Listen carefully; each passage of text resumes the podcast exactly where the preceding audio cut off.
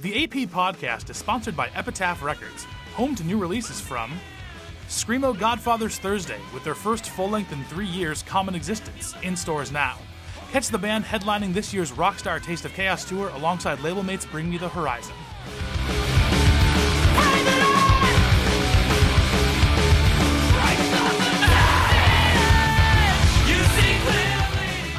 And pop punk legends New Found Glory, who return with their latest opus, Not Without a Fight. It's 12 songs of the NFG you know, love, and have tattooed on your body. Not Without a Fight is out March 10th. Make sure to get your tickets to the band's current headlining tour, kicking off in Tempe, Arizona on March 25th. You can't get rid of me that easy, no. Not without a fight. You're cool and collective. For more information on these and other new releases, go to epitaph.com.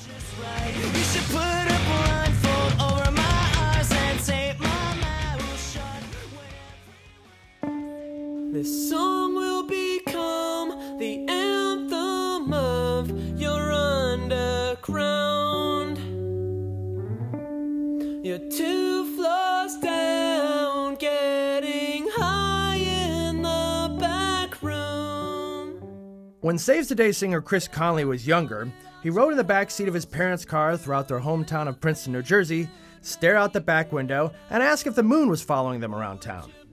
One could just tell that this was just the larvae stage of one of our generation's great lyricists. It was that youthful innocence that provided the soul to Saves the Day, a four piece band who are now considered one of the most influential bands from over the past decade, with pivotal releases like 1998's Can't Slow Down, 99's Through Being Cool, and 2001's Stay What You Are. Conley and guitarist David Soloway have been with the band from the beginning. Soloway joining on after the band changed their name from its original inception of Sefler. In 2005, bassist Manuel Carrero came aboard, followed by drummer Durijah Lang in 2007, both former members of Glassjaw, a favorite of Conley's.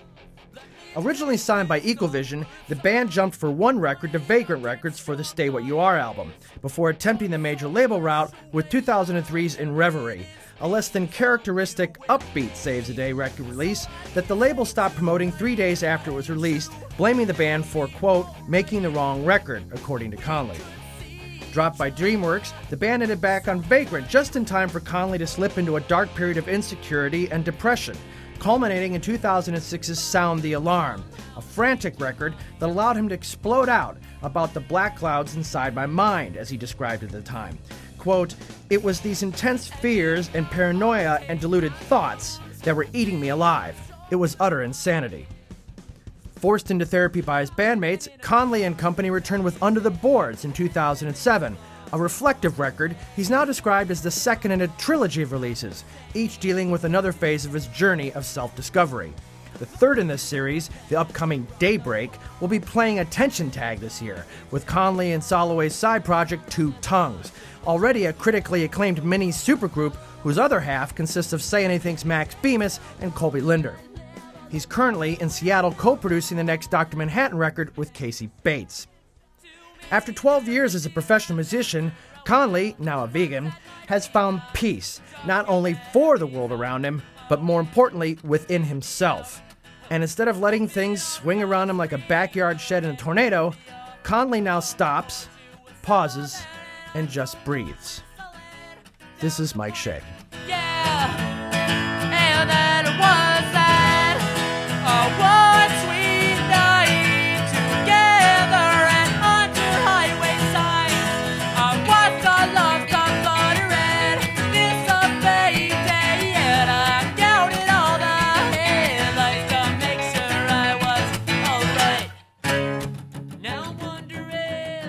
Uh, very, very, very first blog entry in MySpace.com on your blog reads, "I like strawberry jam a lot." and um, uh, Uh, I mean, it is an interesting way to start your blog. oh yeah. Um, as my mic is falling apart here. Um, so uh, is that true? I like strawberry jam. Okay, so this is the reason why I brought that up because um, this is all roached. I'm just leave it alone. Um, was because uh, there's a tradition in my family, and it's a joke. Um, we all laugh about it because my grandfather um, used to say that it was an English tradition, and so he would have strawberry jam with everything. Really? Yeah, and so we now have this kind of weird family. It's like how some families play Monopoly a certain way. For us, like uh, at Thanksgiving, we have turkey with strawberry jam. Not cranberry. No, Oh, no, and we that's have interesting. like spaghetti with strawberry jam. Really? Yeah, I don't know. Am I the only weirdo, or do you have any weird things like that with That's strawberry jam? wild, or do you just man. like to sit there with the whole like a quart of it and just eat it with your thumb? No. like a carrot and a Yeah, strawberry jam, like Sunday. It's just. It'd be it'd be strange. No, I um There's a Ben and Jerry ice cream there. yeah seriously Carrot strawberry jam. yeah um no it's nothing like that nothing No? like that no the weirdest I guess the weirdest food combo in our family is cottage cheese and baked beans, but apparently that's actually like kind of standard out there. I It- thought it was weird. It does sound weird. I've sounds never weird. heard of it before. What is it? Yeah. Just mu- mushed together and like a You like have a them separate, but you eat them together. cottage. Wow. It sounds horrible. If anybody else out there's listening to this has has some kind of thing with strawberry jam or, or you could probably throw strawberry jam in that. probably you, You probably- could. and some M and M's and call it a day. Yeah. Um. All right. Well. Um. well. Go, well. Then I'm the freak. Um. my family's losers. Uh. The um. You came. Uh. You went to Princeton Day School. Yes. And I did not know that that was actually a private or semi-private school. A private school. Yeah. private school uh, down in Princeton, New Jersey, where you grew up, and you were you born there. I was born in Flemington, but that and that's like thirty or forty minutes away from Princeton. Okay. And my parents found that school and sent me there. Why'd they want you to go there? It was like the best school in the area, Yeah. Okay. and so they just wanted me to have good education. so, uh, so uh, Trey, uh, and his, That's right. He from a Phish, right? couple dudes Yeah. from Phish um, were like legendary at my school. And as well as uh, Eric and Kyle Menendez went there. That's right. And funny story, um, when I was in kindergarten, uh, the younger Menendez brother was in ninth grade, and we had this weird program in our school where it was called Spanish Buddies, and they were teaching like elementary Spanish to the kindergarten students, and then every Friday we'd go up into the high school, and we'd have a class with our ninth grade Spanish buddies Uh-huh. And we'd like make cr- arts and crafts and like try to like s- use our little elementary vocab that we knew in Spanish. And he was one of the guys in that class, the younger Menendez brothers. And uh, and I actually didn't know that until later on when the school nurse told me about that because she always knew everybody in school and stuff. She was the gossip. and she was flown out to L.A. to be a part of that trial. Whoa. Yeah. And she was like, "Did you know that he was that in that the Spanish program when you were, you know, in kindergarten?" I said, "No, that's really weird." So I have no recollection of this, but I definitely made like macaroni crafts to hang on the Christmas tree with in in his ninth grade classroom. Very strange. Do you still have it? Oh yeah, actually, my dad keeps every little tiny thing. so- Instant eBay money. I'm Yeah. telling you. Credit card bill, bill gets backed up, and they call every day. Yeah. Um, there's there's, there's there's something there. Um, uh, you know, I don't know that much, and I haven't been able to find that much about your family. Are you like brothers, sisters, or I'm an only child, but um, Okay. my parents got divorced when I was 13 or 14, and then my dad got remarried when I was 16, and I have four step siblings from from that, okay? um, and two younger. I've got a younger sister and a younger brother, and an older sister and an older brother, and they're all just so wonderful, and we are really actual siblings. We feel, you know, it's it's real family.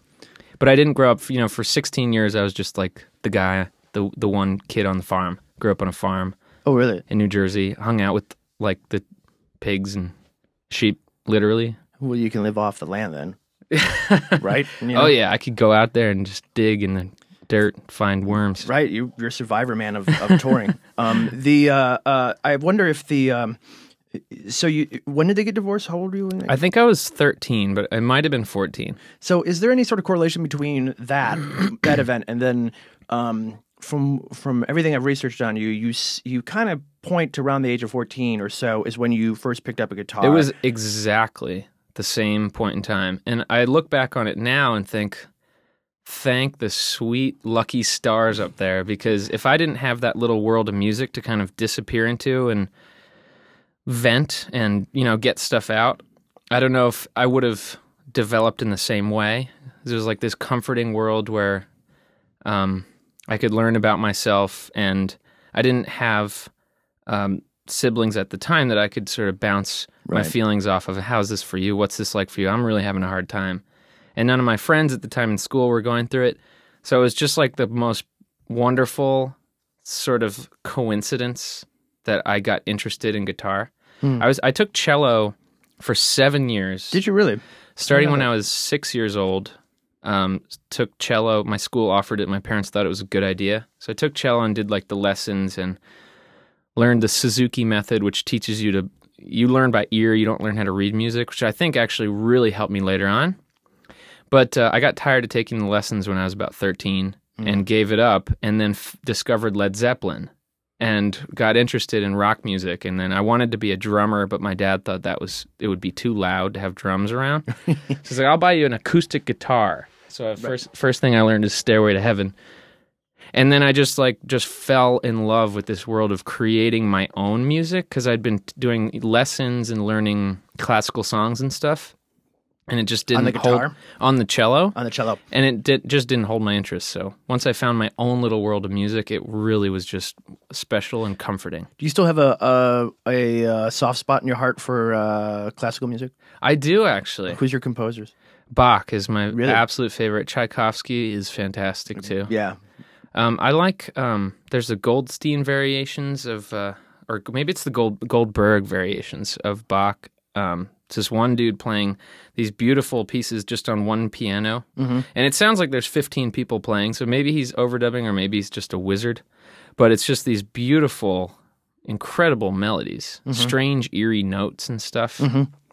You know, the one of the things I've found about classical because I kind of go in and out with it, and uh, of of wanting to discover more. I mean, like I, what I've done is I've gone and I've read up about the actual composers, so I know their lives, and then I'll I'll try and go out. But the hardest thing that's really confusing is that it's the way that the music everybody does basically. The classical music's nothing but covers records. So Right. when you think about it. So if I was to go on Amazon.com or iTunes and go, all right, I want to discover Saves the Day music, but there's fifteen thousand different versions. Oh, that's so, I've never You know what I really mean? thought And you don't that. know which version to get. Right. What's the closest to the actual source? Well, yeah, not only that, but it's know. like who does it right? Who does it Yeah, so that it's what- entertaining? Yeah. I mean, you know, you can listen to That's some interesting. Tchaikovsky stuff, and there are people that will do the uh, what is it? The sympat sympathetic sympathetic. What's it? How's it? What's it? Uh, that, that, that uh, I, I tend to know the sympathetic? melodies. I think is somebody's going to email me and tell me I'm I'm, I'm screwing the whole thing. But anyway, but they could but you could do that uh, that piece, and some people will do it, and it'll sound like it's. Uh, you know, it'll sound like it's a marching band song, and then the next group will do it, and the and orchestra will do it, and it'll make you uh, want to put you to sleep. Yeah, it's like elevator music. Yeah, Yeah. yeah, and the worst kind. So Yeah. anyway, my issues with classical music. Um, but let's talk about other classical music, which is uh, which is Stairway to Heaven, and uh, I- and I did read that, that that you say that that is your first song Yep. you learned. Yep. Is that true? Yep. First song I learned. So, what is it about that song that attracts young musicians to want to learn it? That was the do song. you think it is? That was the song that made me want to make my own music. And I could tell you the exact moment in the song. It's when the drums come in finally. He just does this simple Mm-hmm. fill. He's like, I think snare, rack, floor, floor, beat. He's just in and just blam, bum, bum, bum, doom, blah. And just, it just did something to me. It just ignited some sort of awe, just some sort of interest. Mm-hmm. I was just amazed at that section of the song. Just made me so excited. And I would listen to it over and over and over, just that part of the song. Mhm. And then I remember, like, I was, we were driving, we were on a road trip, and I had my Walkman on, and I just, I was like, that's it. I want to play drums. And I told my dad, and then he was like, that's too loud. But it was that moment in the song. And so I think the only reason I learned that one first was because it was just that song that did it for me. Mm-hmm. But it also, now that I know more about music, I wind up thinking back and I think that's a great song to start on because it's very complicated. Melodically, there's a lot going on. It's kind of cool. There's probably somebody's uh, thesis statement and Yeah. the psychology of why that song Why is so. that one? Yeah. Well, there's there's I mean the low the low notes are descending, the high notes are ascending on the guitar, and that's just a strange thing. That's kind of Bach like. He he's like the master. It's starting up high with one, starting down low, and having them come to this meeting point and then receding back, like Mhm. almost like the ocean tide Mm-hmm. mirrored in itself. It's really neat. So, actually, the other one that most people kind of tend to say that they've learned early was Freebird. No, I never liked Skynyrd. No? I did not like Skynyrd. Maybe it's a personality issue. I don't know. Yeah. It's, you know, people don't like it because it's a, it's a particular type of uh, uh, vibe that comes off of it. Mhm, yeah. Um, so uh, now, uh, David Soloway went to school with you. Yep. We went he- to school. He was a year behind you, He was a year ahead of me. ahead of you, Yeah. By the other way. Um, so, and you guys met there. That's right. Yeah. How'd you guys meet? What's what is it? Called? We met class or- because we were um we were like the outcast type like punk type freak type kids. Okay, and he was just one of the f- punk type freak type kids. And we'd all just kind of converge in this area of school we called the bench. And it was like a wooden bench where Love we would it. all just hang out. And uh and there's only like 10 of us.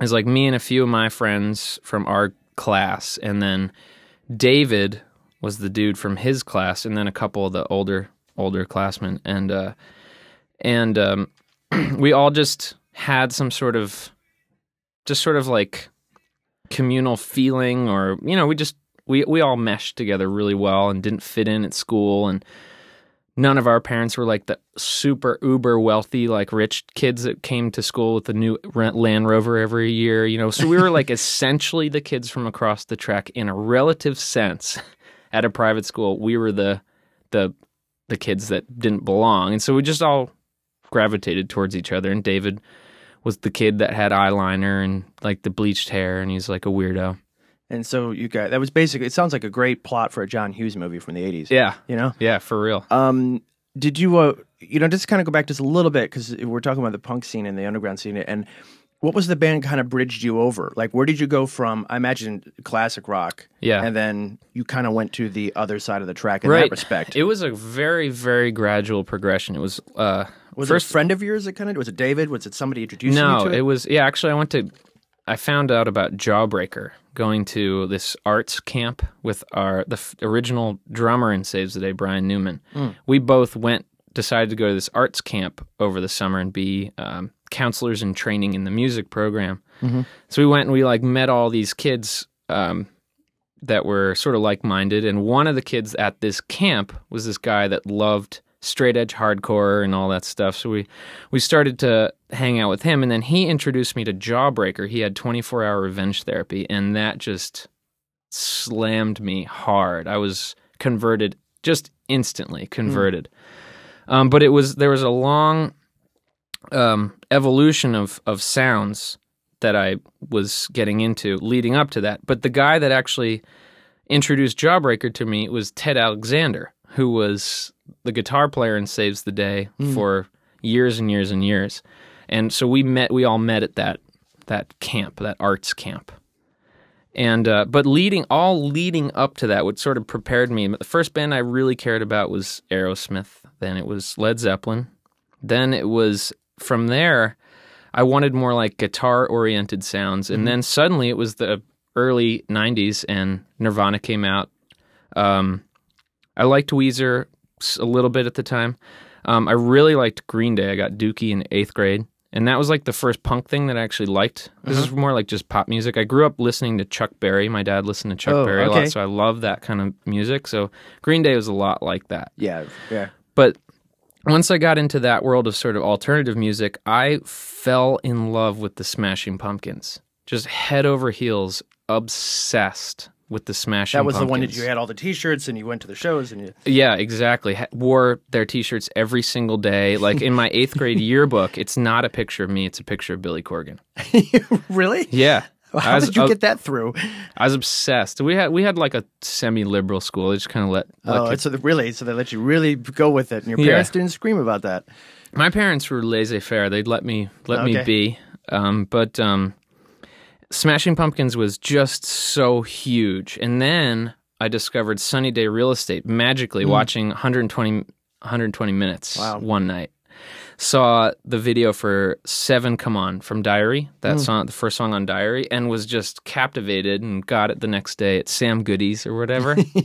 and then just like that was in my CD Walkman constantly. Literally wore out that disc and through Sunny Day Real Estate got into indie rock for some magical reason, I discovered Archers of Loaf when I was like 14, and uh, and Shudder to Think. Oh wow. Uh, and I look back now and, and just feel so lucky that I found those bands because they're good. They are great, great groups. I feel thankful that that was in my early musical training.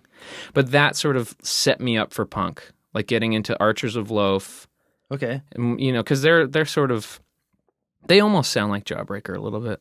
And then it was Jawbreaker, and then Screeching Weasel, and then I got really into punk rock. Screeching Weasel. Um, that's great. Yeah. Um, you know, that, that was 15 years ago now. So, uh, not to make you feel old, um, but uh, uh, so looking back, because when you get older, uh, your birthday's coming up in February, Yep, and uh, you're gonna be 20. Twenty nine. Yeah. Yeah. okay.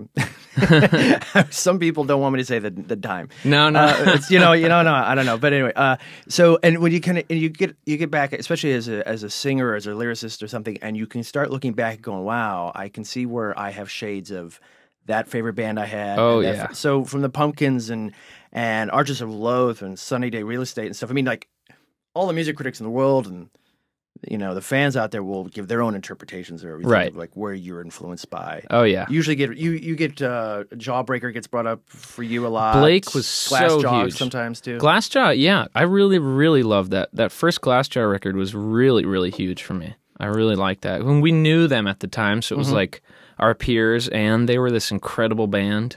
And I always needed songs to have melody, so I never liked like hard music, but Mm-hmm. their heavy music had the right amount of melody, and I, f- I just loved it. Super confessional lyrics, which are over the top at times. That's their thing. Mm.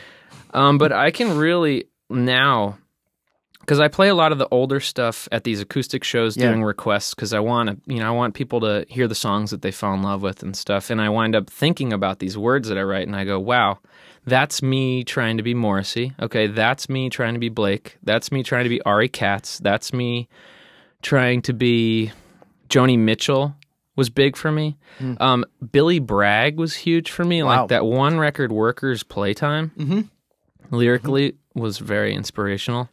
But I can definitely trace it all back to these guys. So anytime someone comes up to me and says, uh, you know, you were the first one that said this so specifically for me, it felt like it was for me. And I'm like, man, I was literally just ripping off this dude. Go check out this band. Do you So- ever do you ever stop yourself when you're? I mean, because the the new record is it's done now, isn't it? So this saves the day? Yeah. No, we're we've got demos. Oh, Are you still in that? Oh, that's right. Because I read that you were playing an 11 minute version of something That's right. for some people. yeah. The And- first song on the next record is 11 minutes long. So, so as you know, you start kind of like what you were just saying about, um, you know, well, I was just ripping this, and I was, Oh, just- yeah. you know, do you, how much do like do you stop and like self, like self, like way early self edit yourself, going, oh no, that was done on the 1996 record by, and Oh, oh, rip that out. Never, never. Um, after the fact, my editing comes in much later because I I got into a problem where I was critiquing every single idea that I was writing, saying no, that's not good enough, or no, that sounds like this, or no, that sounds like that, and that really became the block, and I got stuck. That, that was that year and a half block that yeah, you that talk about. It that was it. I just could not get past it was after in Reverie. right? yeah, I lost my mojo. I lost my confidence. I was self conscious about every single thing I did, lyrically, musically. Every nothing was good enough. I finally read this book, um, Bird by Bird, that our drummer Pete Parada at the time gave to me, and that was a really influential book. It's a it's a book um, that uh, a professor of creative writing wrote, so, sort of for her students, a, a lady named Anne Lamott, and uh, it's a it's like a writing instructions sort of sort of guide or sort it's that kind of book that helps you with your finding that voice if you're in, if you're not being able to get it going right. and um and it's just one of those books where it's just kind of you know just start small and work every day. And the hardest thing that you're going to encounter is that bullshit detector. That that editor in your voice is not going to let want you to write when you don't think it's good. And that's the biggest stumbling block. So through reading this book um, i learned to just just sit down every day sit down and fill up two or three pages in my journal, not not letting my pen stop, stream of conscious, just not letting it stop, even if I was like, this is corny, this is terrible, this is awful. And then I did that with my songs too. I would write a whole song every day. I just decided I need to do an entire song every day, even though halfway through the song I know it's not good. So you're kind of flushing the system. I had to. I had to. I had to. It was like I just had to turn that faucet on and let it just drip, so the waters wouldn't freeze, or the pipes wouldn't freeze, and um, just I got into a flow. I established a flow, and then I started to surprise myself. And this is before. This is before sound the alarm, and it was really really hard. And then I started to get into a rhythm, and then I would just, you know, by by writing a whole song a day, uh, chords, you know, verse, chorus, bridge, melodies, basic lyrics. Then I would then I would demo it, do drums, bass, guitar, keyboards, vocals, background vocals every single day, until I had, you know, after a couple months, is eighty six songs, and uh, and then I said, oh well, you know, there are twelve songs here that I actually really like, and so it actually totally worked, and so that's been been my method from from then on. It's just even if I don't think it's good, just get it down. Because the, the critic, the editor, is going to be my major roadblock, my only roadblock. You know, there's a part two to that, and and they don't talk about, and it's it. I, I've yeah, that, that is a that is a, uh standard theory that they say for I think um, who wrote the Artist's Way. It's not Melody Beattie. Maybe it is Melody Beattie. Um, or Louise uh, Louise Hay wrote the Artist's Way, and and same theory. Sit down and write it all out. Yeah. Every day, get up, write it, write it, write it, write it, Yeah. and um, uh, but the thing that that that is not in there when you start th- throwing it into a business sense is that here you are, the lyricist, the you know the songwriter, the ranger, and um, part two is you have a crew of people that rely upon you for a career and financing, and all of a sudden you go into a year and a half roadblock and a creative slump, you Yeah. know, and the pressure from all that. you know, Exactly. even if people are being very cool with you and they're like, "So how's Yep. writing going? You got anything?" Oh man, I really could feel my my band's uh, an- anxiety. I could really, really feel it, and thank God that David and Pete um, were so willing to be patient with me. They came to my hometown, or they came to where you know I'm, I'm, I live, and um, just stayed there with me for an entire year, and we all agreed that hey, this is hard, and there's going to be times when this is going to feel like pulling teeth, and we're going to want to give up. But if we just work on this, let's do every single idea Chris comes up with, and not all of them are going to be great, and we would know the ones that weren't great immediately, but we didn't stop. You know, we didn't. We would we'd get it down. We would record it, and then um, you know they they were just so supportive. And i and i could start to feel their anxiety but i mean i'm just really thankful that they just they stuck it out. So i really i give them the most credit david Soloway and pete parada for getting the band through that. Really really because they were there and you know patting my shoulder even though for them i knew it was tough. We also we went to group therapy so that we could talk about it so that they could say in a, a controlled environment hey man this is really tough and i'm paranoid about this and i'm mm-hmm. worried about you not doing that. I'm worried about you saying these kinds of things. I'm worried about you feeling this. Blah blah blah. Mm-hmm. And then i could say hey this is what it feels like for me. And then we all could be like oh you know this is tough for all of us. And it was it made it friendly and it made it easier to just get the work done we had a goal let's just at least work so the pressure came off. yeah but but we had to acknowledge the pressure Yeah. we had to say this is tough You know, um, going back to your uh, going back to the high school, um, the, fir- the how did the first phase of the band was called Indifference? that's right So how did that come together? um random actually super super Was random David in that one? David was not in indifference Okay. uh, it was brian newman the original saves the day drummer and justin gaylord the original saves the day guitar player Okay. and it was just the three of us Were you guys all at that table together? We all were at the table. Table? We were all at the bench, and we all had this a lunch table. You know, it was like the freaks at the lunch table. Right. That was our little clan. And at the time, uh, like a couple years later, David wound up being a part of our clan, and then he was like the temporary sort of manager kind of guy, but only because he had the van and the driver's license. and so he could get us from show to show. right. But um, yeah, we started out um, as indifference, and the only reason I ever even got into this whole world of music was because Brian Newman called me up and uh, and said, "Hey, uh, I heard that you play guitar now. I learned guitar over the summer in between seventh and eighth grade." Uh, Brian calls me up and said, "Hey, I, I you know I heard you play guitar now. Do you want to come jam with me and Justin?" Because they were like the two dudes that played music together, and they'd bring in a like a uh, a boombox and play their tapes that they recorded of doing Metallica songs in their basement or whatever. Okay. And I was like, that's so cool. These guys play music and they make tapes and stuff. And they invited me to come over and play with them. And just from from the very first moment we played together, it was just like a gang and it was fun and we felt like we all belonged together. And it was just day one. We wrote a song and it was probably terrible. And it was probably influenced by Rage Against the Machine because Brian loved them. So I was trying to like write rap. it's like not good. Is But- it, did that show? Was that part of that? Uh, there was a there was a there was. It stated that there was a three song demo that was recorded in somebody's basement. Thirteen hours of everything. That's right. Oh, that was um that was a seven inch. A seven we inch? did we did that. We had a, a demo tape. Um, after we we went through various like names. Indifference, like Apathy Jane was like a weird one. That's Super That's okay. weird name, But, I like that. And then we uh we stumbled upon Sefler because it was a typo. I don't even know what I was trying to type. Um, but we we had this thing where we were like really weird, and we we decided that Ronald Reagan had been kidnapped and that we had to free him.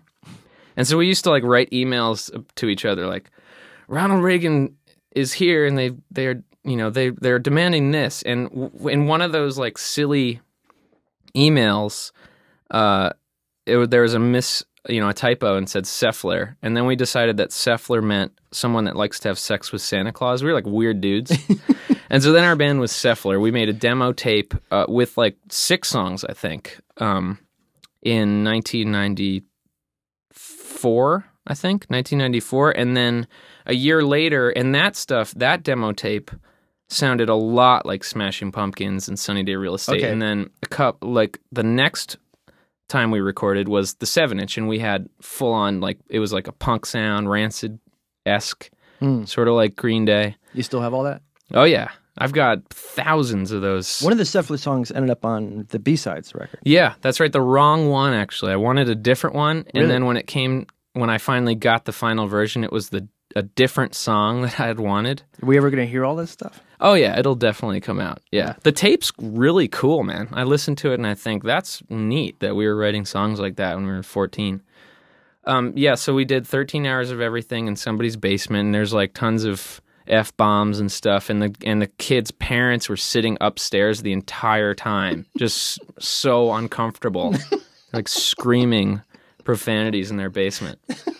It was awesome. That's great. Well, it's about the time that uh, Beavis and Butthead were big. I That's mentioned, right, yeah. Uh, so it was all Yeah. right. It was totally all right.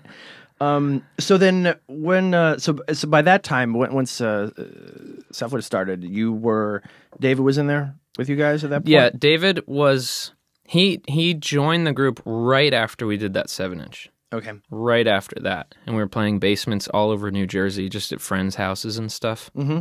So what is the for the record? So it'll never be asked to you ever again. I always ask, you know, tell musicians we're gonna I'm gonna ask the dumb question, the, the standard question, so that way it'll never be asked again.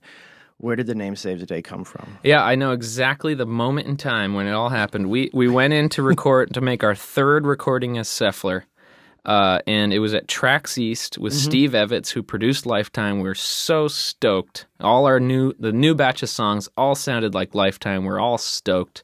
We go and we record the songs, and the bass player didn't show up uh, because he had a crew meet. And so I wound up playing all the bass, but we had frantically made a phone call to our friend Sean McGrath, who was in a band called Mouthpiece mm-hmm. at the time. And he was friends with Justin, our guitar player, and he played bass. So we were like, maybe we should get Sean to come. Anyway, it took him a long time to get there, but by the time he got there, everything was done. But he was listening back and he said, You know, this stuff's really cool, you guys. You could totally play hardcore shows with this material, but your name is super weird. And we are like, Really? Sefler, we like it. Um, but uh, but we were like, well, this guy's in this huge New Jersey hardcore band. He's saying that our name's weird, but we could probably get on bills, but you know, people might not take us seriously. And he said, I always thought a cool name for a band would be Saves the Day. And so we were like, that's kind of cool. Like, let's sit on it for the night. And that was April 17th, 1997, the day we made our nine song demo. And, uh, and it just stuck, and that was it. And it comes from uh, a lyric from uh, a Farside song, the punk band, the SoCal punk band that was Sean's favorite band in, in high school. Is a song of theirs called "Hero," and it was the line is "I want to be the one that saves the day," and he just always liked that, and and it stuck. So that's where it comes from. Never be asked again. yeah, that's Good definitive. luck. Yeah, good that's luck. definitive. Um, you know, I, I do ask this uh, just because I I think it's um, it kind of brings the commonality of all of us together. And reading your your your blogs uh, online and stuff like that, there's there's a lot of um, you you're definitely been reaching out in your life and trying to find more common things in your life and less things to fight about and fight Mhm. against. Exactly. Um, so, uh, so part of that commonality is the jobs we've held. So, what kind of jobs did you have in high school when you when the band was starting up and Saves the Day was officially like, bang, we're Saves the Day now and stuff like? What were you doing for money? I didn't. I never needed money. I was Okay. I never had a job. Um, I I wanted to have a job at the record uh, exchange. The Princeton Record Exchange is like the greatest record store of all time, and I would go there every single day after school and and just say, "Please, will you guys give me a job?" And they're like, "You're 14 years old." And we technically can't pay you. And I was like, Will you just let me alphabetize your tapes? Please. Because I just spent all my time there. But they never employed me. But that was the, the only job I so ever you were the tried you were the, to You were the customer that was always there, always there, always there, constantly. Yeah. Do you remember any of the employees back then? 'Cause Oh you- yeah, I man, they were like really important to me. Like really took me under their wing, and they were also freaks, weird people with tattoos and stuff. And they just they could tell I was a weirdo because at the time I had really str- I just looked strange. I had a shaved head except for like four little tassels like that would come down, like like in, an insane clown posse fan. Kind of, man. It was like weird, and they and they would braid them for me and stick chopsticks through them, and, and it was like really they they just thought I was like the weird kid in town, and all of our friends hung out in Palmer Square, and we were all like the delinquent types. We all looked like All the cops knew you. they all would just bug us, always walk through the square and just give us the look. you know, someone would spit on the ground, is that kind of thing. Take that, Officer Krupke. But so Yeah. I never had a job. I just, I just, uh, I'm, I'm very fortunate. I don't come Yeah. from a wealthy family, but my dad's a lawyer and my mom is a judge, and so takes care of it. they took care of of of the needs. How many speeding tickets did you get out of? None. No, no, no. Oh, they weren't that Un- far. No, they are. Unfortunately for me, strictly by the book. Strictly. Did you by- really? Did you have a curfew? No, no, no, no curfew, no curfew. Wow, but really, wow. Okay, well, that's right. You said they were I was, liberal. yeah, they'd let me do my thing. uh huh. but they did not understand the weird phase at all. But they did. They didn't tell me, you know, you need to like dye. You need to dye your hair back to the normal color or whatever. They never. I mean, they wanted me to, but they didn't enforce it. The only, actually, no, that's not true. The only time my mom said she would disown me was when I pierced my nose with a safety pin, Okay. and then came home and she's like, Very "You have, you have to take that out, or you have to leave." It's like, whoa, whoa, this is different. Okay, I'm taking it out. right, or you have to leave. Yeah.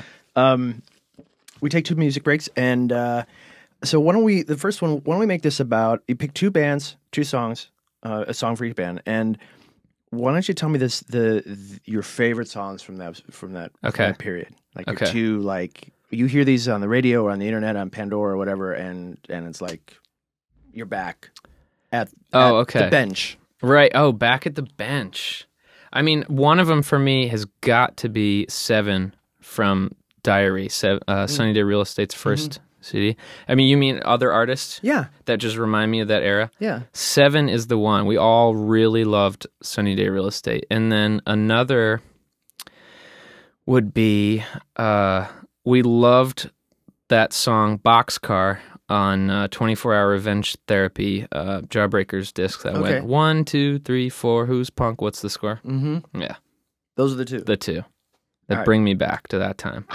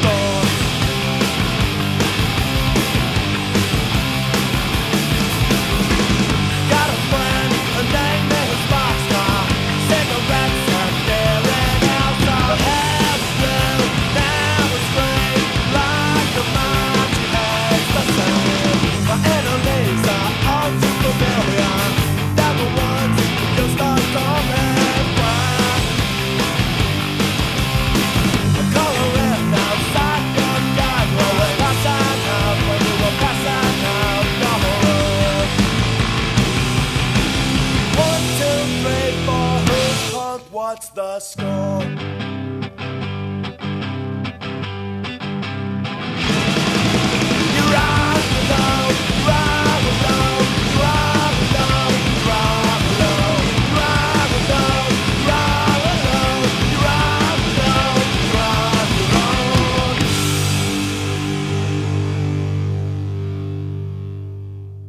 Podcast is sponsored by Epitaph Records, home to Escape the Fate, whose new album, This War Is Ours, is currently tearing up iPods nationwide.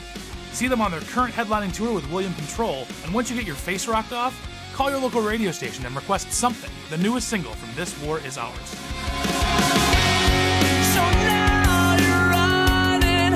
It's hard to see clearly when I make you angry. You're and Vanna, who will drop their sophomore album, A New Hope, on March 24th. It's chock full of melodic metalcore that's tailor made for slamming into friends in a mosh pit at full speed. Crank it up and put on a helmet. what it's gonna take to make you feel alive. What's it gonna take to open up your eyes? For more information on these and other Epitaph new releases, go to epitaph.com. before Can't Slow Down, the first record, um, I have seen listed around online in a couple different places. Um, there's uh, the I'm Sorry for Leaving EP, Right, yeah. and then there's Elisa's birthday tape. That's right, yeah. I forgot about that. So what? Are, how do those relate? Because they all kind of came out around the same time. Same Yeah. time period. Was like one left over, and you just put it out. After? No, it was um yeah, that all happened in just such a whirlwind, I remember. It's about uh, 1998. Yeah, the first thing we did was um well, the first thing we did was the demo, and then Equal Vision heard the demo and they sent it. So then we, they sent us to the studio in the December of 1997 in our winter break Winter of high school. Right. You know, so we're like on break for two weeks, and we go and record for eight days. And We make our first first album. Uh, and my mom pays for it because we hadn't signed the contracts, and then Steve Reddy pays her back, you know, months later when we signed the. Con- so uh, that was the first thing we did, and that's still 1997. And then we went on our first tour with Bane right after we graduated high school, and we met tons of people from all over the country. It was a full tour. We met all these guys. We got to go to Equal Vision a ton uh, when we were upstate in upstate New Albany, York and yeah. stuff, and one of the guys that worked there was Sean Mallinson. He had his own record label, Immigrant Son, and he loved the one acoustic song on Can't Slow Down, which is called Three Miles Down.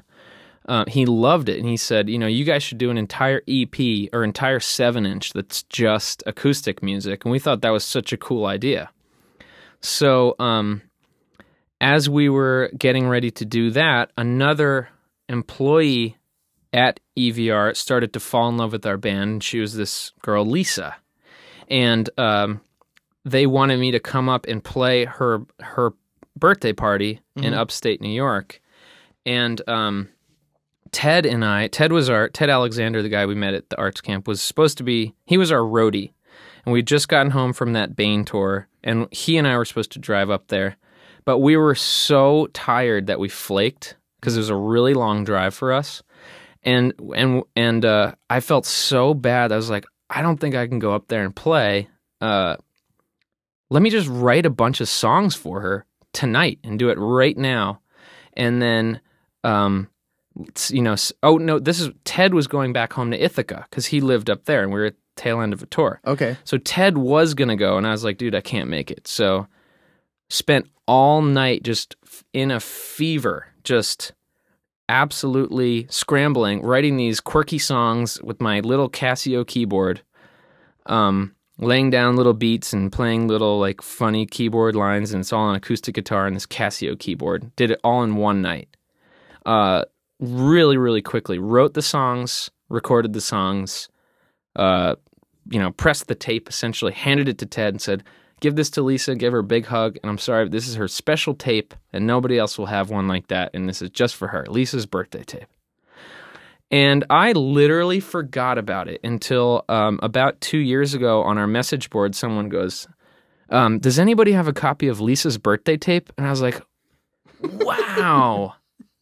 That's something that got lost in time. And so I wrote, uh, you know, somebody said, Yeah, I've got it. I wrote him. I said, Will you please send me a link to that? Because I don't have that anymore. And so I got it back, and the whole night came back to me. Wow. I suddenly remembered being down in my mom's basement and working on it, and I did it on this like Tascam, you know, like little primitive recorder thing, and uh, and it was a, it's a cool memory because I look back and think of how spontaneous it was, and that I was sort of uh, sheepishly trying to cover up my tail between my legs, like here's this really cool tape. You know? um, I'm not gonna make the trip, Right. so I, feel, I simultaneously like feel bad that I didn't go, and it's like now it's kind of a neat artifact. Well, yeah, and now Yeah. music fans and music critics will think it's like the masterpiece. Yeah, the undiscovered, exactly. you know, Bach. You know, Yeah, and then it was like just a couple months later we did "I'm Sorry I'm Leaving" in my mom's basement on the same recorder, so they all do have a similar sort of feel. Okay. Yeah. Okay. So you know, uh, when you did the uh, Bamboozle Road show last year, 08, early 08? Mm-hmm. Yeah. Yeah. Um, you uh, went and you guys did something which I think is just beautiful. Um, you you as you kind of mentioned before about pulling like seventy tracks Yeah. out of your out of your repertoire and uh, and you admitted one time in an interview you're like I don't even remember how to play some of these and so there was there was a I don't know if this is true, but the, the story was is that you went on iTunes and had to get your own music. Um, is that true? That is 100% true. So uh, you went on iTunes to get your own music, and then you you st- you made a comment saying you listened to what you wrote, and then you went, "What was I thinking?" Yeah, like you know, uh-huh. looking back at that time period. So, um, what were those songs from this time period that you've had to go back and you kind of go, "Wow!" Like, There's a lot of angry stuff. Okay. Um, before I realized that, you know, all that was sort of um, covering up like an actual sadness underneath. There's all this anger and frustration. It was really, I just, you know, I was kind of bummed about how the world is and, you know, people judge each other before they get to know each other. And uh, a lot of the just angry, bitter stuff, um, I know where it comes from, and I just feel so bad that I let that energy out there. Um, but at the same time, it's it's so real, and uh, that's one of the wonderful things about Saves the Day. I think is there's not a single contrived moment.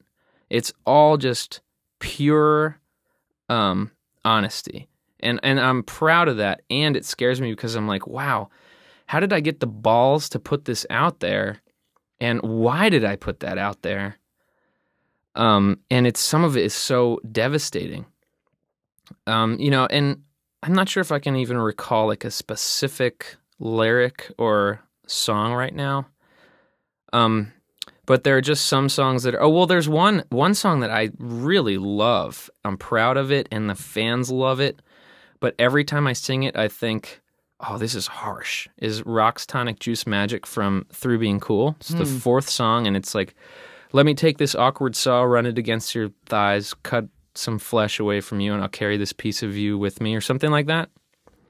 Um, and it's just so brutal. And and the one thing that comforts me is I go, oh, that was me trying to be Morrissey, because he'd always have these like lines about beating someone with a brick, or so he'd have like weird, Right. s- weird lines. So at least getting you back know- at the hooligans. Yeah. you know, yeah. So, but so even though I do sometimes think, why did I write that or where was I coming from?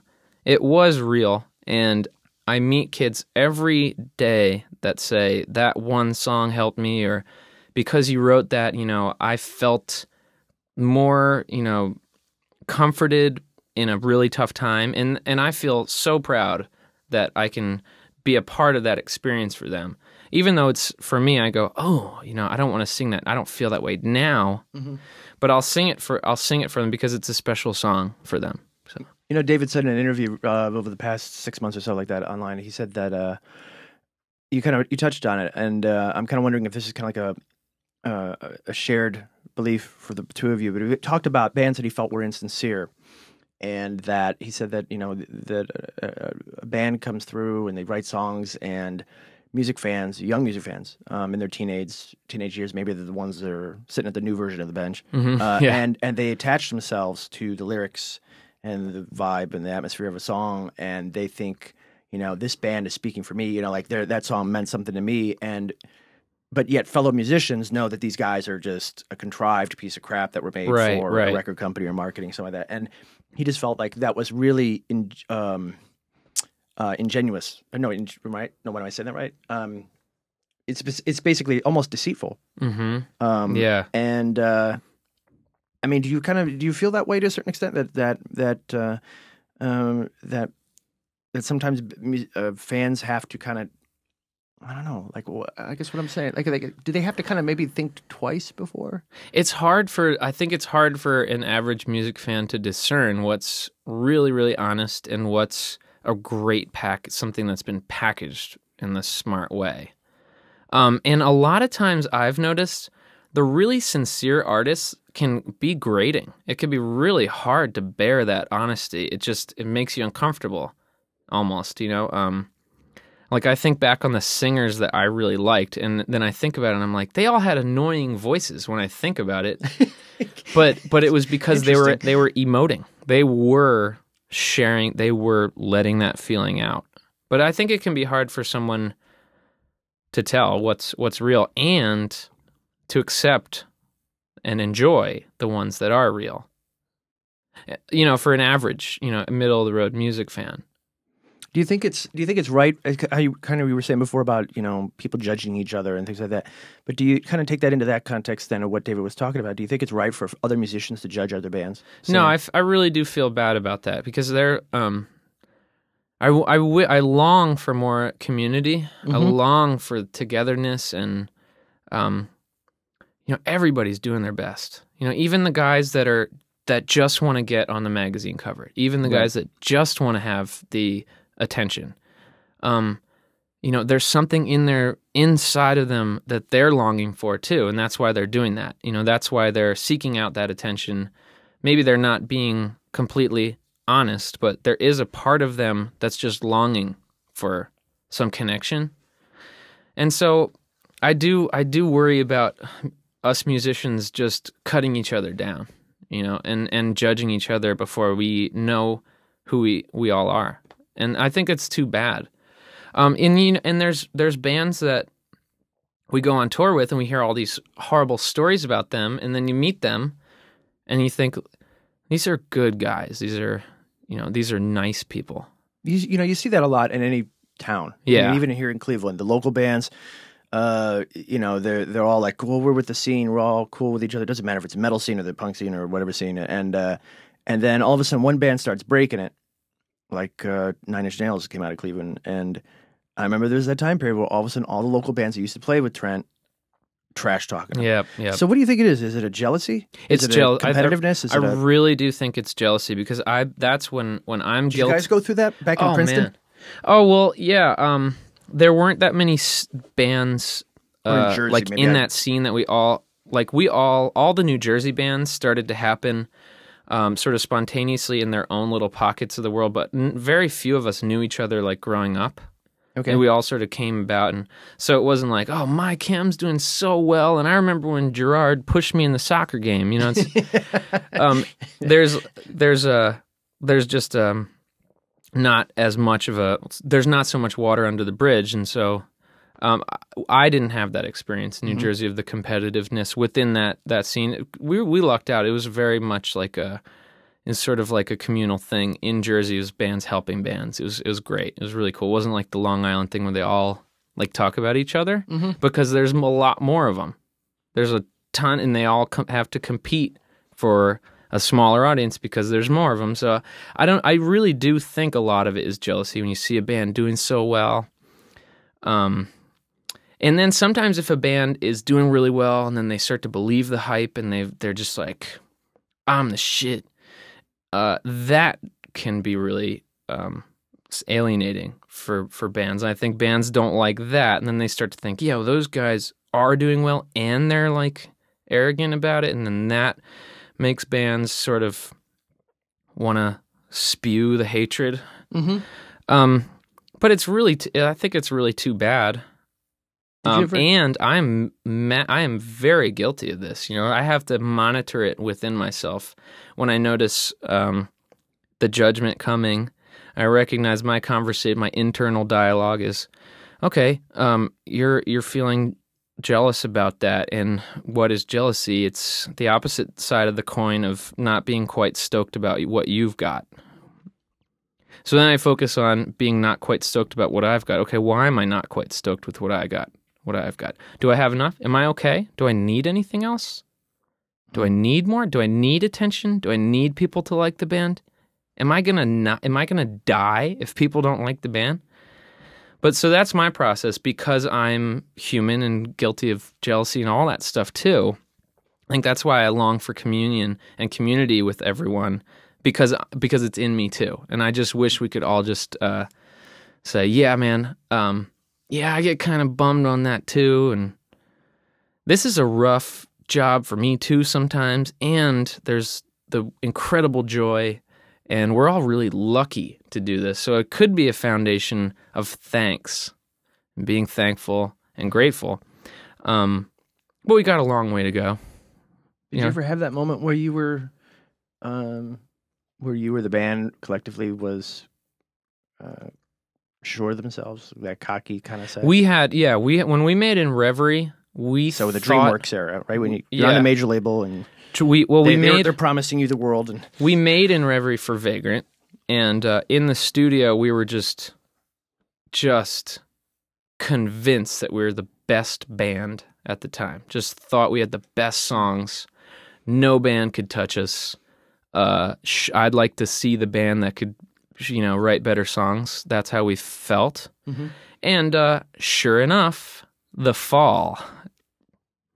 Uh, you know, the the pride was was flowing and uh, and it was arrogance and so we got knocked down to to size which I'm I, I say this in interviews now that was the best thing that ever happened to us as a group because we didn't necessarily start off as these like cocky kids like we write great songs we got really popular really quickly and every record just did better and better and better right. Well, you, the, and we were on TV and MTV's playing Stay- at your yeah, funeral Stay what you are. Like sold like over almost two, three hundred thousand records. I mean, was by like- now. I think yeah, by now it's probably over 300, which is like nothing by Mm-hmm. today's standards. You know, bands have gold records. It just blows my mind. I actually think that 250 today is gold.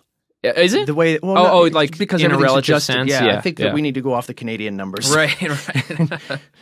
um, yeah, so that and we were on TV. You know, we did most of the major talk, you know, late night talk Right, shows right. and all that stuff, and and then and so then we did um, in Reverie, and the songs were really good, and so we we thought we were just the shit, and so and then it was confirmed by all the crazy we we believed it was confirmed by all the crazy industry hype and bidding war type nonsense and all the attention we were getting all these labels saying you guys are doing the greatest stuff and this steak is like dinners at the fancy Exactly, restaurants, right? Yeah, exactly, That's, that's and when like- you always know when you're being bullshitted. yeah, let's send them out to dinner with Mo Ostin. He'll tell them about how he signed, you know, Janis Joplin and Jimi Hendrix and blah blah blah. And we were like, ah, this is great. right. He'll let you touch one of their guitars on yeah, the wall. Right? exactly. Right. Then we got cut down to size, and thank, thank God we were able to keep our head, keep our heads about us. And I really do credit David and Pete for help for getting us through. Because if I had been left all by myself, I would have just, I would have dissolved into bitterness and anger and Well, we're talking about the the aftermath of all that. exactly Right. So, Yeah. so let me just ask you because I never hear this question asked, and at least I don't I don't see the response in interviews. But um, just talking about that moment because like we had Ryan Key here, and he was talking about his fights with this as well, like that moment where he just got too ahead of himself. yeah. And um, so, uh, what were those? Do you remember at all at that time? What were those things that you usually when a band starts getting too cocky, they start they they the first thing they do is they turn on the scene they came from up from, and uh, and so the people that would have access to them normally weren't getting access anymore. Do you remember at all? Like, did you guys change your? Oh, yeah, did you change the access key at all, or the things that you No. would have done in the past you're not going to do anymore? Like, oh, we don't play Yeah, we did. We did. small shows anymore. That that well, not necessarily this because the first shows we did after in Reverie were these like tiny little shows Mm-hmm. where we called ourselves My Sweet Fracture, which is one of our songs, and it was like secret shows, um, these tiny little shows in bars, Mm-hmm. and so like we were, you know, we still. It's not like we ever got to a point where we were like, we're gonna be, let, we're gonna take the limousine and we want to be flown in a jet and all that stuff. it was just more self, like over self. It was just like, this is great music. okay. I was like flipping out over how good this. I couldn't believe how good it is because you got to understand with me, I sit down and let the channels open, and what comes out, I'm just following my, what my ears think sounds cool, and so it's rarely I'm not thinking I'm gonna write a song like this. I get to watch it sort of unfold, and it's my musical sensibilities that are fine tuning things and I didn't ask for those. It's just something that's that's in there and I have my certain things that I like and certain things I don't like. So I'm able to look at it a little bit more objectively cuz I'm not consciously trying to make certain songs or certain kind of music. So I get to look back and go, "Man, this stuff's cool. This is neat." And I just thought the the chords were cool and the melodies were neat and the harmonies were awesome. I was just like full of myself, really full of myself, but not in a way where it was like everyone else sucks.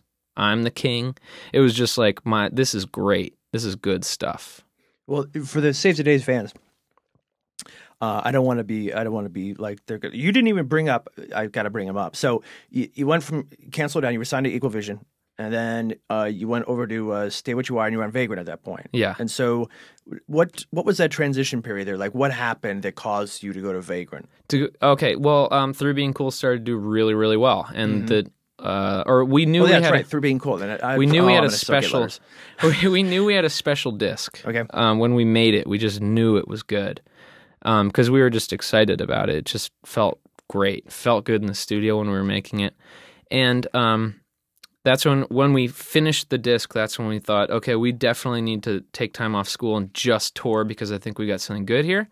And the day Through Being Cool came out, I got a voicemail on my you know my home phone from Kevin Kasatsu, who worked at Vagrant at the time, just said, "Hey, I'm with Vagrant Records, and uh, we just got through being cool, and we want we'd love to talk. We're really impressed by your evolution from d- your first album to this one, and we'd love to talk." And we're like, "Who's Vagrant? We don't even know who that is." But about a week later, or maybe it was a, maybe it was a couple months later, uh, we were playing Krazy Fest uh, which was this huge Louisville, uh, huge festival in Louisville, Kentucky every year, and the Get Up Kids were playing, and uh, the Get Up Kids were just blowing up at that time, and every single band wanted wanted to be around that, witness it, see it. It was so exciting, and uh, we wound up talking to them at that at that show, and they were about to record something to write home about. They were playing a bunch of those songs, and they were just incredible songs. And we were talking to them at that show, and they're like, "Yeah, we got off Doghouse. We're going to this this label Vagrant." We're like, "Vagrant? Wait a second. So you guys are going to that label Vagrant?" Um, that's so interesting. You know, they just called us. So okay, Get Up Kids are signing there. Maybe there's something to this. Um, and because our album was starting to really pick up, naturally we thought, well, Equal Vision at the time, that's a real it's a tiny little label and they've done us uh so well and we wouldn't be here without them, but what's going to take us to the next level? So what know? kind of contract did you have With Equal Vision? EVR, um I forget, it was probably like 3 albums firm. Okay. Um Vagrant had to do a buyout. It was like very right, minimal. so there was a buyout. It's probably Okay. like 40 grand or something. It was like something Okay, ridiculously okay. small. Um and then and then we were on suddenly we were on Vagrant and uh made Stay What You Are and uh and then it just really took off all of that. But we we wound up going to Vagrant because the Get Up Kids went there and because they were doing so well and every band wanted that. In 2002, in March, was when you did the AP cover. That's right, yeah. Yeah. Yeah. That was with uh, with AFI. With AFI, yeah, It was our first uh, bands you need to know cover, and it sold out. That's out. awesome. That issue sold out. Really? Yeah, it was sold out. It was That's so yeah, cool. Yeah, it was. It was very cool at the time. We were very very happy with it because we had returned to our our underground roots around that with that issue actually. And Oh, we- really? it was a. It was yeah because I had.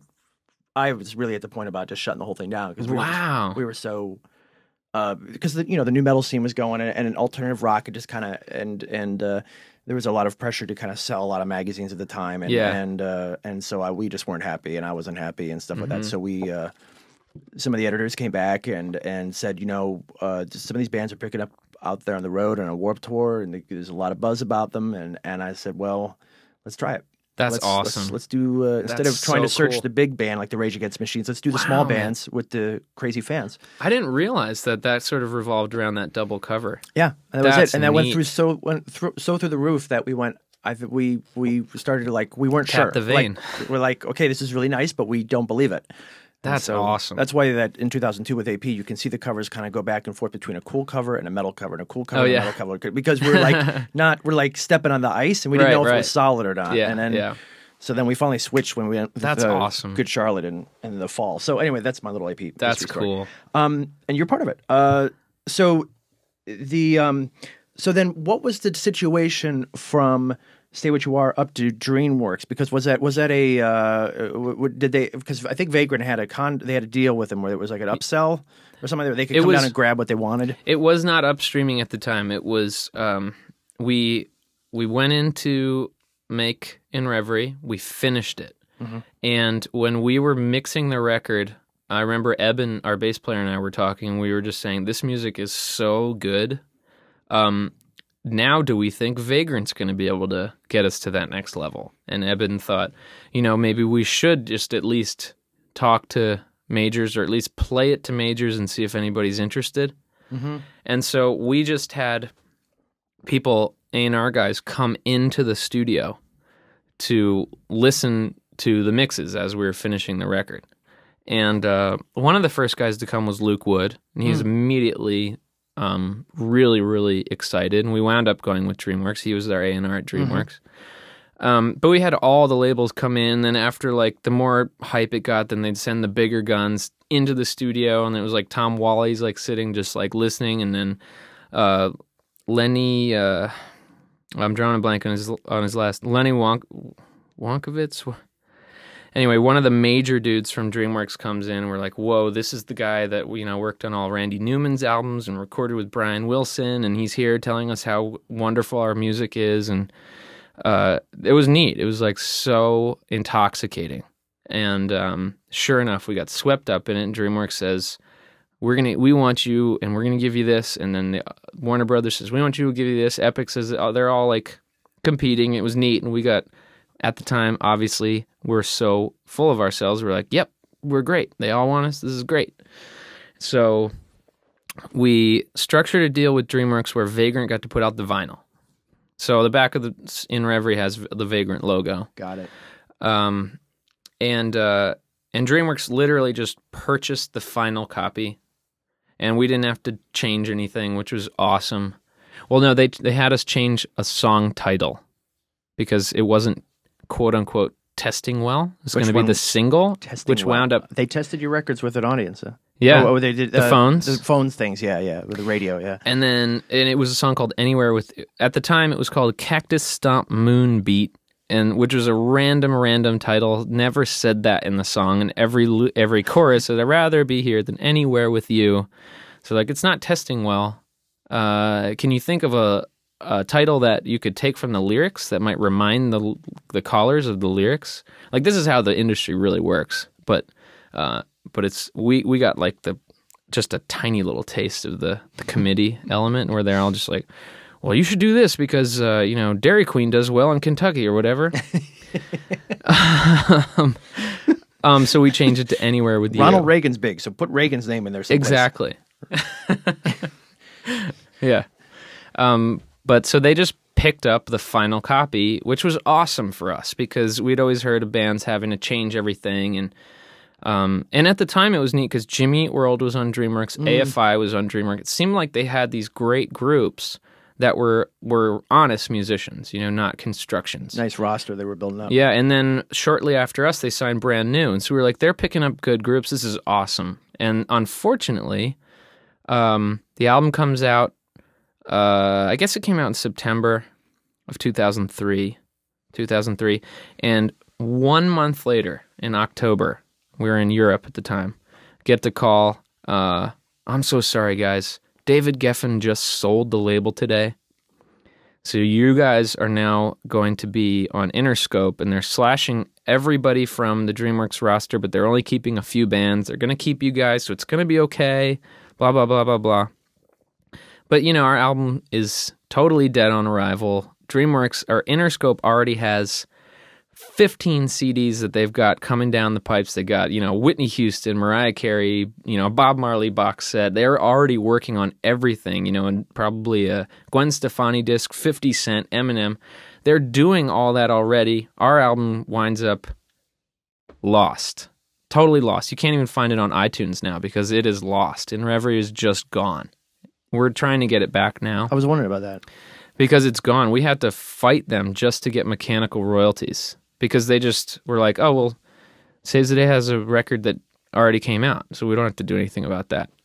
And uh, and that was just the end of it. And and it's not as if that was the whole reason that In Reverie tanked. It was just such a different sound, and my voice wasn't um, in this like high strained register, so it didn't sound as urgent, and you know people didn't connect with a Saves the Day that wasn't like urgent and dramatic and all the melodrama. It was like a really dreamy record, and it's pretty music, and it's it's good music, but it's not urgent. I think one critic wrote that you sounded more more nasal and more soft. It really, that's great. Uh, our uh, the the producer that worked on the first two albums and then on Sound the Alarm says, uh, and I I I never appreciated him saying this, but he said, "Yeah, I was when that album in Reverie came out. I was uh, in the studio with the band, and we were all listening to it. And I said, sounds like Chris sang the vocals sitting on the studio lounge couch with a ham sandwich in one hand and the mic in the other. I was like." Oh, Okay. thanks, Steve. That's great. You know, like it really, I was really hurt by the whole experience of it. I, I'm and sorry like I'm I said, laughing. it's just the no, no, sandwich no. part. oh, just, I no, I'm. I know have, what I mean? I have enough objective distance now, where the whole thing is. I'm removed from it now. It's not. I don't get those real emotions about it anymore. I could see for see it for what it is, and it was the best thing that ever ever happened to me. And because we were able to get through that experience, because Pete and David really helped me, I was able to realize no, you know what? I love making music. This is okay if, you know, I understood that, you know, if you make good music, it doesn't ensure that you're going to do well. Uh, and do I care more about doing well or do I care more about just like making the music that I want to make? And I was able to realize, okay, I want to make the music that I want to make, and I'm not going to be overly concerned with how people perceive it, the expectations, and all that. Although, how I went through that experience was in anger. Was like, I'm not going to do press. F you and F you and F you. My music's my music and I like it the way it is and you can all go to hell. And and I was an angry person. You read any interview from the Sound the Alarm era and I just I cringe and I just feel so awful for how much bitterness, but it was a, it was a real thing that I went through. It was so You've said on, you've said that you were influenced. You were kind of in a, in a Beatles phase at that point when you were writing Yeah. Reverie, um, and uh, it was you, there was a quote from you saying that that literally three days after the record came out, uh, you said that DreamWorks slash Interscope stopped working it, yeah. and uh, and Yeah. saying that it was not the record you should have done. No, it was unfortunate because um, we the record came out on a Tuesday. Three days later, we're playing Asbury Park, um, that gigantic four thousand seat auditorium where they do the skate and surf. Oh yeah, yeah. Whatever that place is called. We were playing there with Taking Back Sunday. We sold the place out, and there's just like thousands of people. It's like one of the biggest headlining shows we'd done at the time, and everyone's going bonkers. And it was like a crazy, crazy show. And I get a call after the show, and I'm like, "Yep, our record just came out, and we're selling out these shows, and we're gonna do great." And uh, Luke Wood calls me. He's like, "Um." I'm sorry to say this, but this is before they sell their label. I'm sorry to say this, but uh, you know, nobody's biting at radio. Like, what do you mean nobody's biting at radio? Can't you just like sprinkle your magic fairy dust on them and they'll play whatever you want? And they're like, no, like the programmers don't like it. They don't think it fits their format. It doesn't sound like anything else that they're playing right now. And they all say your voice has changed. We think you should go and redo all the vocals. Whoa. I was like, wait, the record just came out. Like the record is out. And I like it. Right. It's good music. And so, and I was just bummed. But I also was able to see very clearly that, oh, this is a business. This is an industry. They are not in the business of making of of music. This is this is like a business. Right. They they don't care about the music. They could be selling shoes. They want the shoes that are like the hot neon pink, shiny, flashy shoes that are going to catch someone's eye if they're walking down the street past the window display. They don't care about the finely made, you know, handcrafted sole that's going to support your foot and make you feel comfortable. You know, like they Mrs. so I- Scholes of of Exactly, you know, music, right? you know, so I just thought, okay. I was this this all happened in anger. I wasn't like, mm. oh, I get it, man. I was like, oh, this effing industry is ridiculous. This has nothing to do with music. I was so upset. But I also read the two- idealism kind of went away. Exactly. I saw it for what it was. It was totally disillusionment. You know, I Mm-hmm. just was like, oh, this is what it is. Um, but I also read two books that put it all into perspective for me. One of them was called Mansion on the Hill. I Mm-hmm. forget who wrote it, but it's the subtitle of the book is The Collision of Rock and Commerce. And it's all about the history of the music industry and and how once they realized they could make money on it, of course, the music started to be altered Mm-hmm. to try to fit a, a formula that was selling. Just like when you get a good car model that sells well, you're going to build the rest of your cars just like that. Okay. And so I was like, oh, this is this is this is how all industries work and has nothing to do with music. That like helped me sort of calm down a little bit. Uh-huh. Another one was Hitman, which is like the Oh rec- yeah. yeah. There's a new version of it coming Is out. there? Yeah, yeah. They've updated it. Oh, And I'd it goes through to- about the mid 2000 range. Oh, I'd now, and They love- talk about just how they screwed up everything. that. Yeah, yeah, exactly. You know, um, uh, well, let's take another music break, and uh, so and take two songs, but from you. Uh, and here's the two scenarios. The first one is, um, tell me the song that has been the most misinterpreted by fans. Huh. Interesting. Interesting.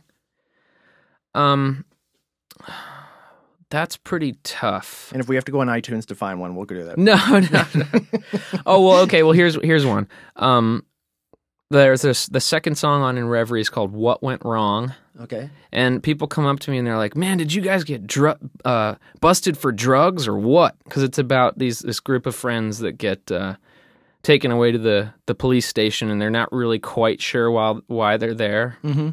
but they're getting harassed a little bit and strip searched and all that. And every show, people are like, "What? So, what did they find the weed? Like, did they? Did they? Did the canines come on the bus?" I'm like, what? What are you talk? What are you talking about? Yeah, Ju- Ju- yeah, Mother Jones is ready to give you a award or something. yeah. It's like I I remember just waking up with a story in my head and writing it down. Took that long to write it down. It was already in my head. And no thought went into it. And people don't like hearing that stuff because they want it to be what they think it is. right. But I don't mind exactly telling it, telling them what it what it really is, even though it might alter their interpretation.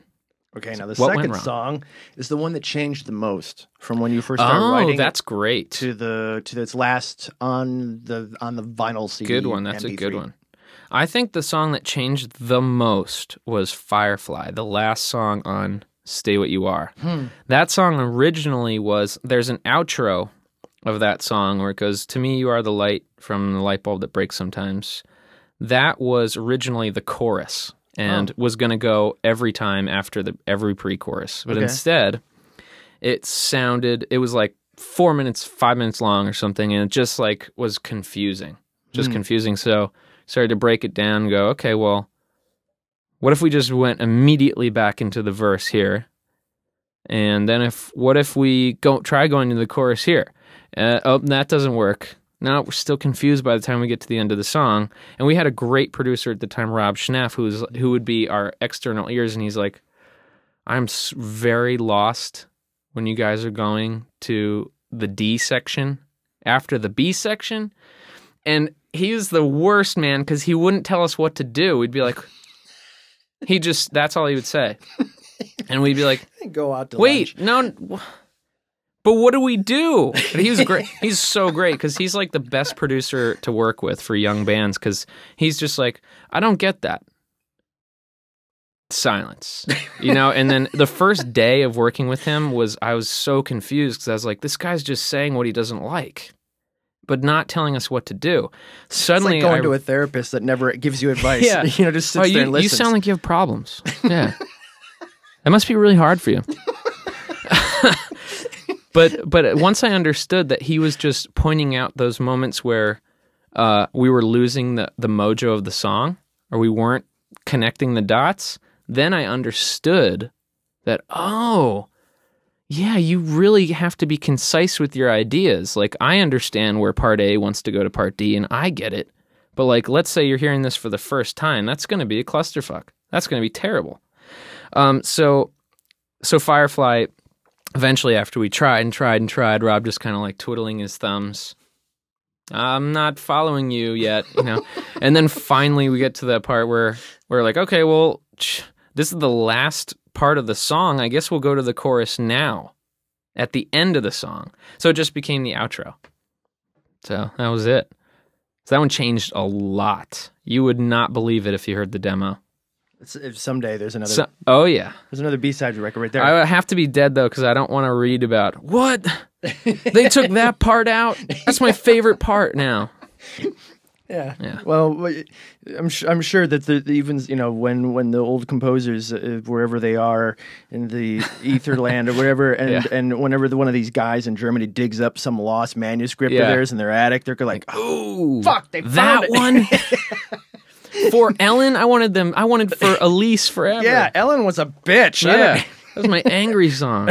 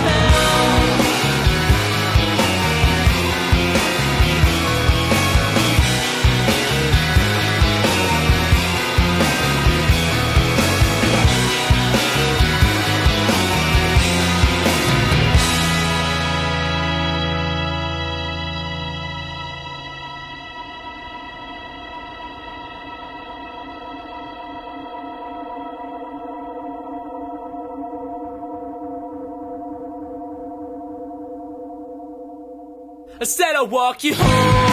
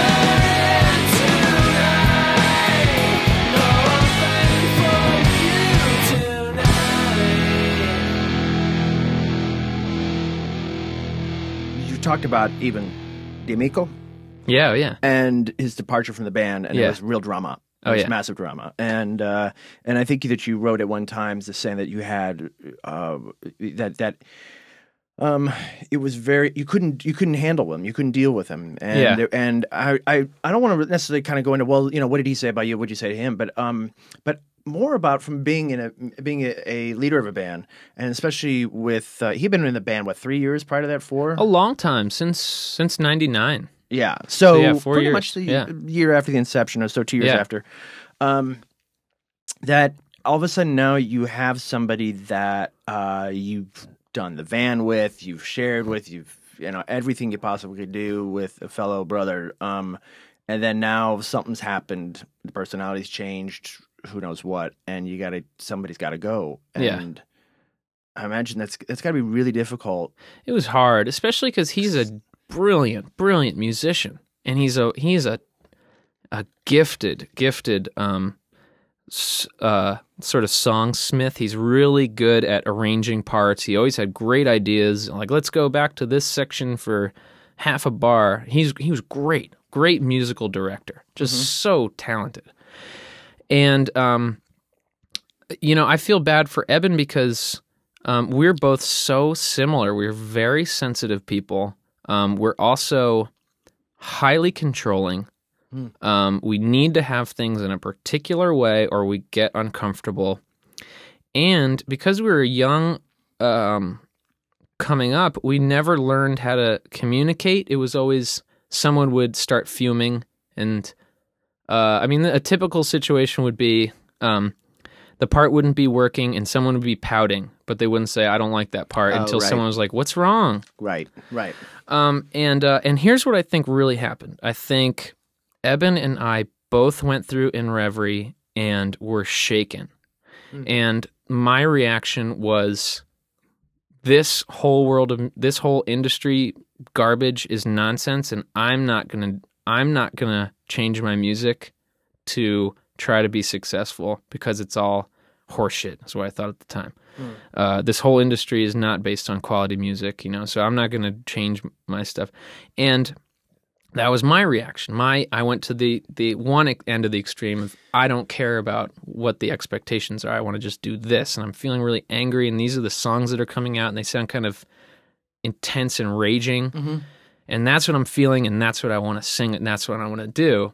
And Eben, who's because he's he's very talented and cerebral about it, he could think about, well, you know, what should our next record be? What should these songs sound like? He his reaction to the whole thing was we need to be careful about the choices that we make More and what songs we put out because he saw what the industry was and very um, sort of uh, very smartly realized, oh, you can kind of you can navigate your way through this uh, and choose what to show to people, and you have to be smart about what songs you're going to put on there, kind of thing.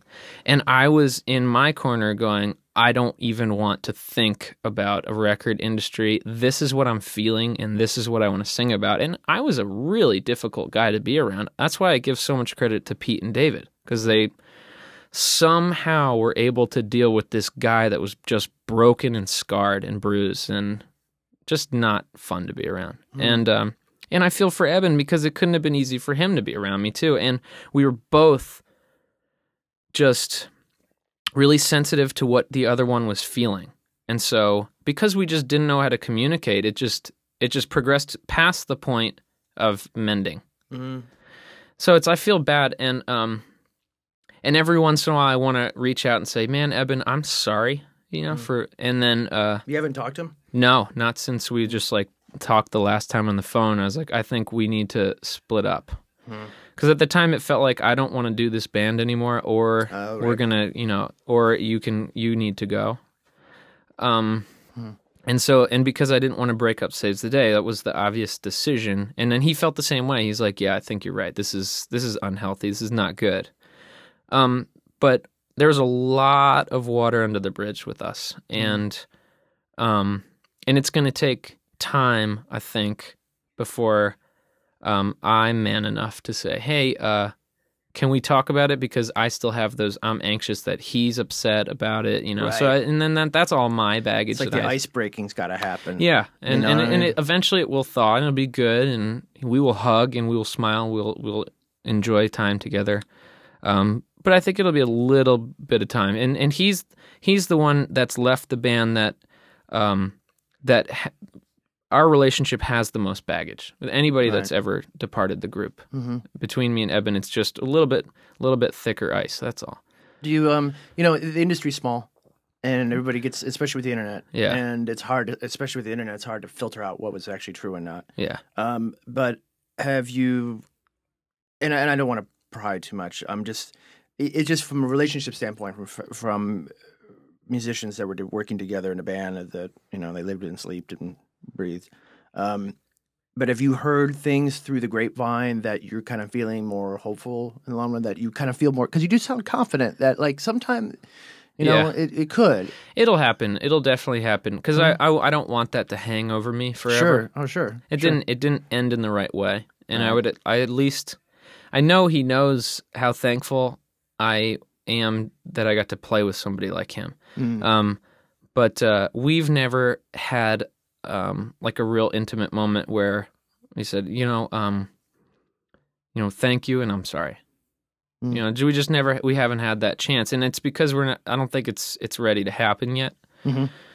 Um, but I really hope that he does well. You know, I really, I really care about him. Mhm. So, I'm, and I feel and I feel bad for having uh said things. You know, whereas anger and angry and venting.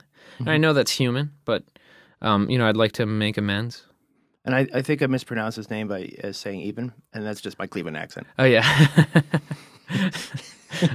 Um, the uh, I do want to keep it going forward in the career though, because there's a couple of things here I want to do before we wrap this up. Um, talk about. Uh, but you did talk about. Um, I thought it was very beautiful that you've talked about um, Peter and, and David. Um, kind of being next to you when you were kind of going through the dark stuff. Yeah. You were angry, angry. You've talked about like I think you basically described it uh, in online and in interviews with uh, basically saying you were just it was a lot of self-loathing yeah, and self um uh, uh just insecurity um Yep. a, a lot of it and uh and uh i was kind of wondering uh with the new project with two tongues with max bemis is there any sort of kind of like um and and don't mean to be to be dis- disrespectful but to a like minds finding a connection there kind of like wow you know like people that have struggled with internal demons hmm you know, and try and is trying to control their emotions and control Yeah. themselves and everything. yeah. And, and you know what I mean? It's like Oh, any- yeah. anything there? That's I think that's why Max and I um, are such good friends because there's just an understanding of how it can be sometimes. It can be difficult. It's a double edged sword to be born so sensitive. Um, it's good and bad, and uh, and the Two Tongues record literally is the story of the wounded artist having you know another supportive peer prop him up and then uh, once once the wounded artist starts to believe in himself again because of this sort of external compassion that somebody's given them, then he he can uh, start to help the other artist who's definitely wounded too. And so it's definitely um, a story of it's a loving story of how we were able to understand each other, be there for each other, um, talk on the phone, um, and Support I could. group. It it was. It really was. It really was that. And um, and making that record was just so awesome because it was uh, it was really neat to talk about this stuff. It was like we were writing letters to each other, kind of. It was like this is how I was feeling, and you came along and you were able to do this for me, and I thank you. And now I want to show you how much I care, and when I see you feel this way, I want to reach out, and vice versa. And it was just um, it was just a loving experience. It was really neat. Great, great experience making that record. Because it came out of a uh, the the Bob Dylan tribute record. Yeah, that was that was the on Doghouse, right? That's right. That's when when uh, we immediately thought, "Oh, this is cool. Um, our voices actually sound good together, and this could be fun. And let's get together whenever we have free time and just kind of work on stuff." And it was all Max's idea. He really, really pushed it. If it had been left up to me, I would have said, "Oh, that's a great idea." Um, and then years would have gone by. You We're know, gonna see some shows out of this. We're gonna see. we really want to. It's logistic, awesome. logistical nightmare trying to assemble that that tour or, Uh-huh. or even a show, but it definitely will happen. That's for sure. great. Yeah. that's really great. Yeah, Basically, you kind of got to a breaking point, I guess, with the with the, with the guys, and and I've, it's been described that there was kind of like that moment where everybody's like, you know, you need to kind of get control of things, or this is all going to implode on it on itself. And you Yeah. were pushing people away in your life. Right. I think you've written many times about. Oh yeah, and it's it's easy to do that. I've done that. I've been in that spot. You know, I've been through my years of therapy. Believe me, and Yeah. um, uh, and and it's it's. Uh, I think there's something to be said about when you're, as you kind of were saying, the sensitive type or the artist or the leader, or Yeah. you know, there's a lot of things that kind of go in your mind, and sometimes it's hard, really easy to lose control of the dark side.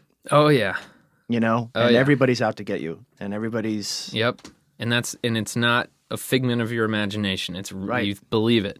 Yeah, and and that was that was the darkest moment, and um, where I just I really thought you know um, my bandmates were hated my new songs. I hated my new songs. Uh, nobody would you know ever like care about anything that I was producing, um, which was a f- reflection of how insecure I was. You know how how much I didn't believe in me. Mhm. You know, I was just convinced that nobody else would believe in me, and uh, and that has got to be just so hard when you're in a working relationship where you do you do count on this guy. You know he's going through a hard time, but you also count on him, like you're saying, the pressures of supporting a band and having people that all count on you.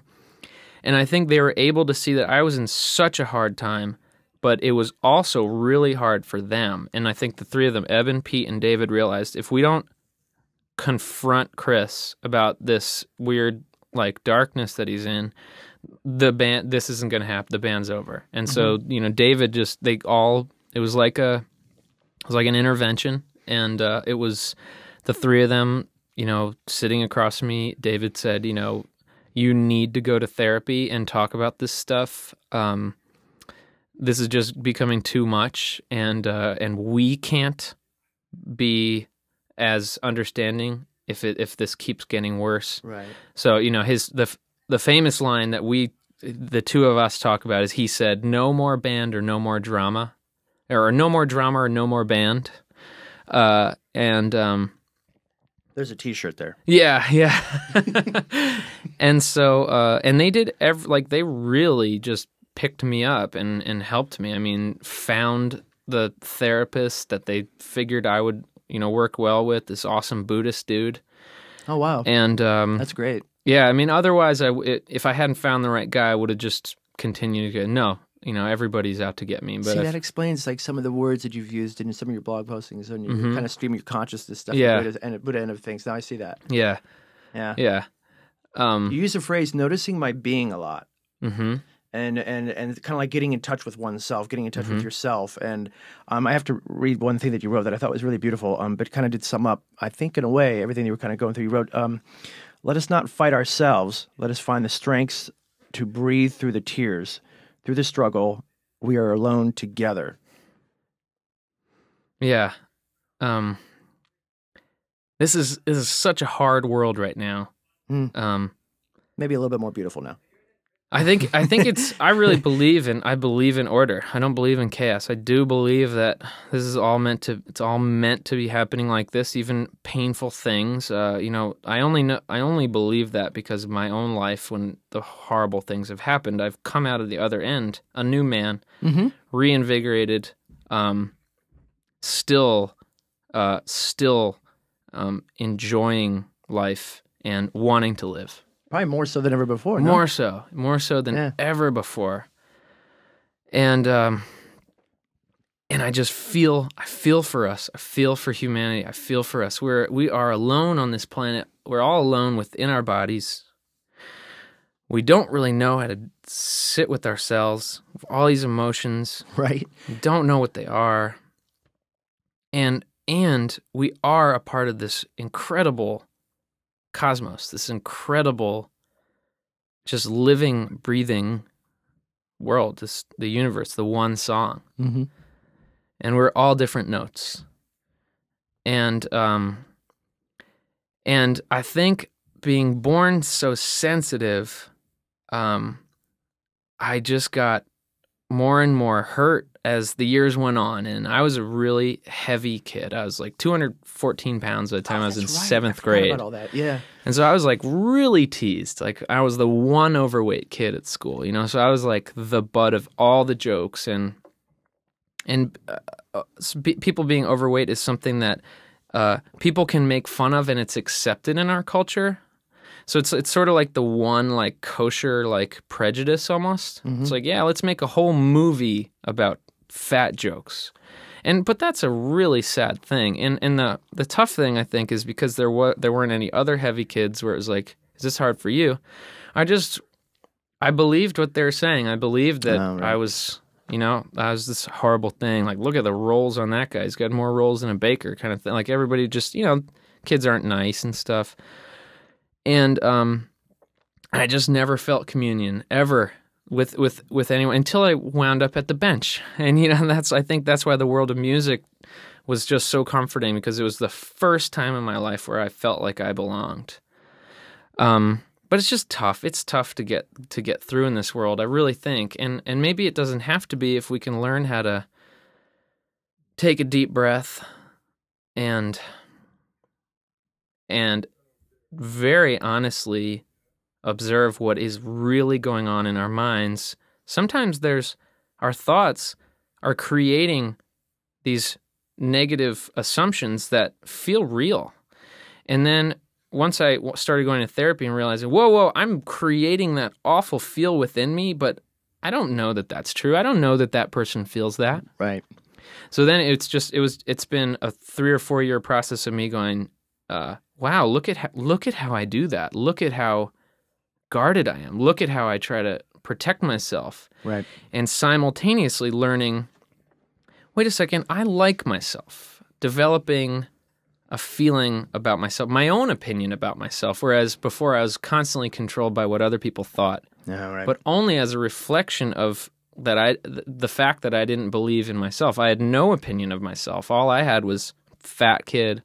Um, look at all the acne. Um, your band sounds like Lifetime. You know, like all this stuff. Like just years and years and years. And so, and then the and the kicker was like right when it seemed like you know.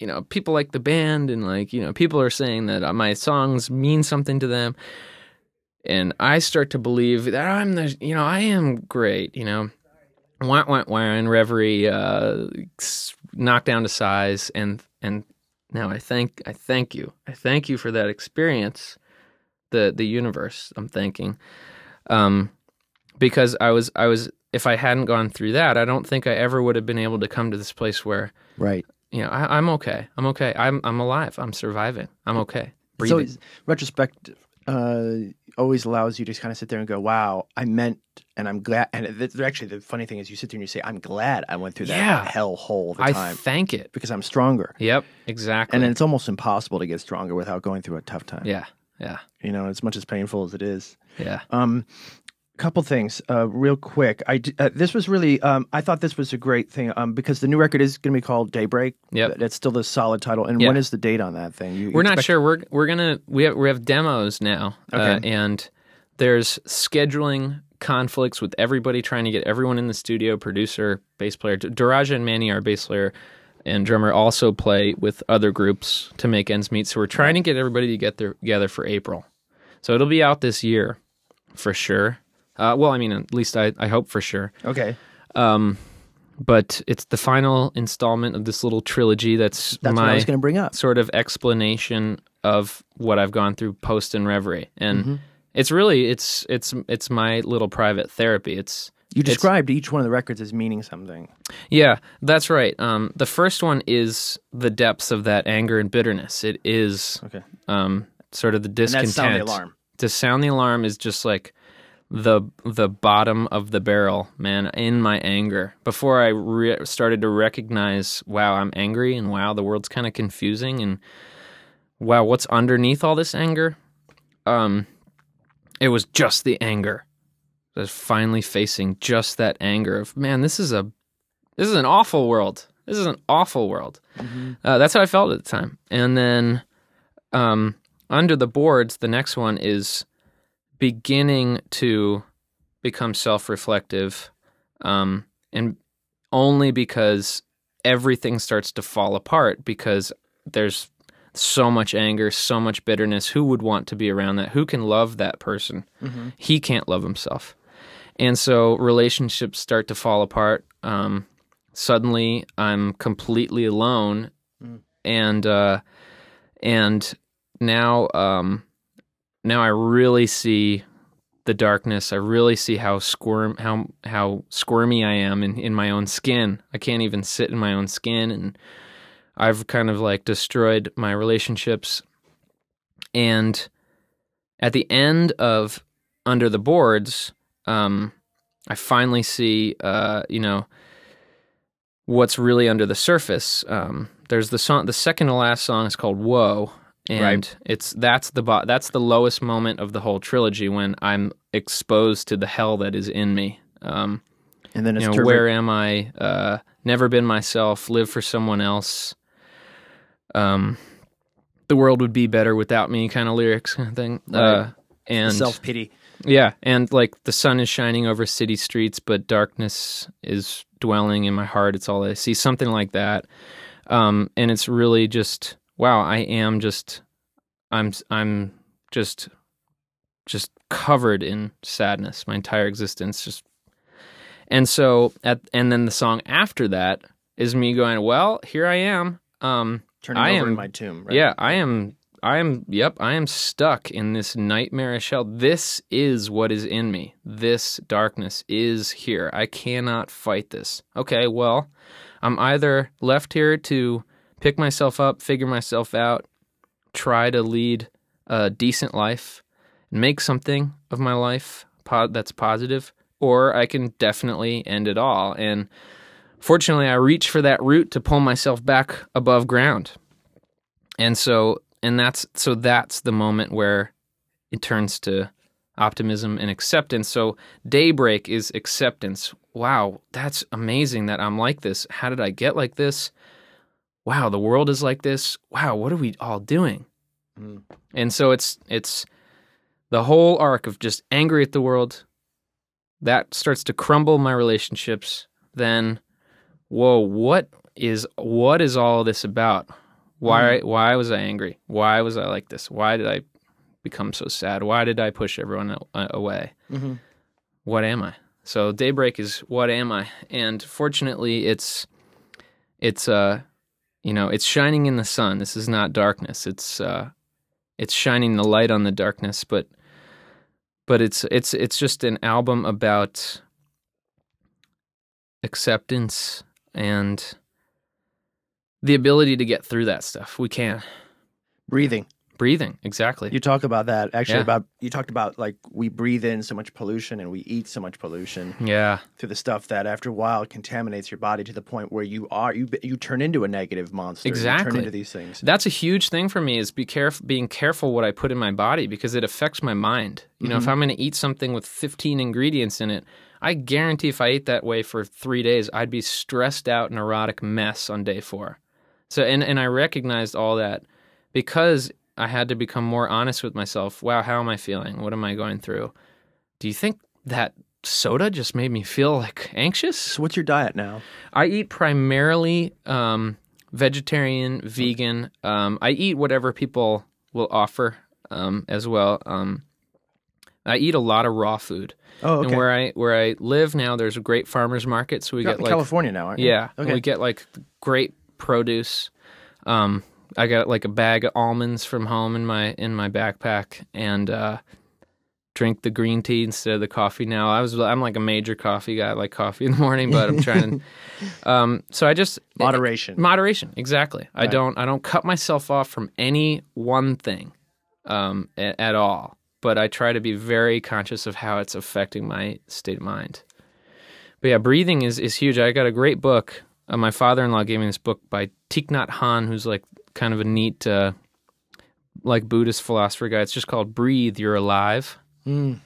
A lot of breathing techniques um, that like the Buddha would talk about in little, you know, little sermons or whatever when he'd be sitting under the tree or whatever, like holding a flower, it's silent. Um, and uh, I start the. This is one I started when going to therapy to calm myself down when I noticed my brain was getting ahead of itself, creating these false realities, and I would feel physically affected, and negative, and Right. stressed out. Breathe. Uh, breathe in. Count to one. Breathe out. Count one. Breathe in. Count two. Breathe out. Count two. All the way to ten. Start over. I started to notice focusing on my breathing. I suddenly became really aware of my body. And then I realized that the the body's awesome, man. It feels good. I'm like a t- the other guys on this tour make fun of me so much. Every time I like expose my like true hippie nature, they're always like, "That's it, Conley. Give it. You owe us a stick of Nag Champa." You know the incense. They like that's their joke, is I have to give them a stick of incense. Every time I'm like, "We're all one, man." yeah, right. Great. You're the hippie on the bus. I am. Yeah. I am. Um, uh, two quick questions. Uh, first one. Um, changing the industry, how everything is changing around us and stuff like that. And I, I, uh, the bug session EPs, these acoustic things, you're selling only on the road at the merch table, right? we we wanted that and then uh I don't want to get too much into it, but when we parted ways with their former manager, suddenly they wound up on iTunes. So that's all I'll say. Oops. I wanted them just for our fans, but and they now they will be just for fans. So, so you're only going to sell those at the. Will there be more of those series? Yeah, we're gonna try to do them for every major tour. Okay. So you're up to three volumes now. We're up to three, and it's it was intentionally just for fans. It was intended just for fans, uh, and just for the people that get to come to the shows. Just like a little extra special thing, just for our diehard fans. That's amazing. That's great. It's fun, man. It's really fun. And um, and then you also wrote about uh, when you were touring with Matt Pryor last year that uh, you started to doodle, you started to make illustrations and Yeah. sell them Yeah, at the shows. And are you going to keep that going? yeah. Actually, I really would like to do that. I'm not doing it on this trip because I Mm. brought a bunch of Saves the Day merch and stuff.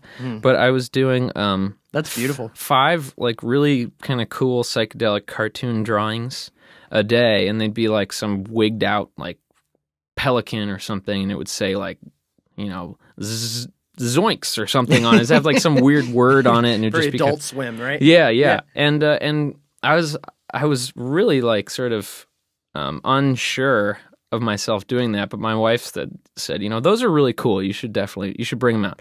Sell them for five bucks. Just see, and then and then I showed him to Matt the first day. He's like, sell them for ten. Let's see who's And a I was like, businessman between nobody's you two. nobody's gonna buy this. They're crayon drawings, and that was what I was selling out on that tour. I'd, I'd sell all my drawings, five drawings a night, and I'd sell like two T-shirts. But everybody wanted the drawings, which was neat. So I'm gonna I'm gonna try to like keep them going and maybe even develop like a catalog of them and you know put Wow. put the pictures of them on the website and hey if you want this print you know one of a kind drawing you know I will send it to you for whatever. Hundred dollars. No, no, no, no.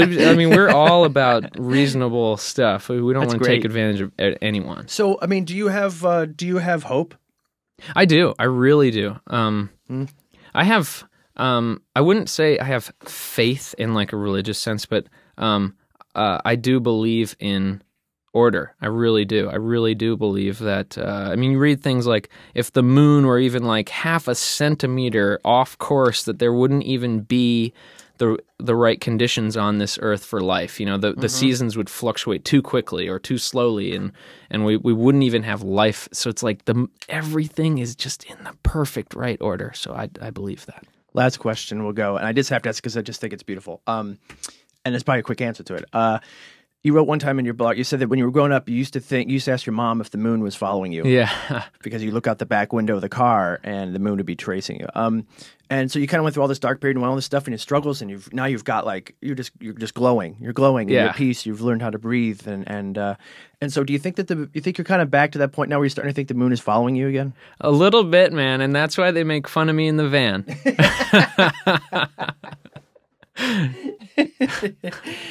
So thank you so much. Yeah, thanks so in. much. Thanks so much for having me. Really, and good luck with everything. Thank you.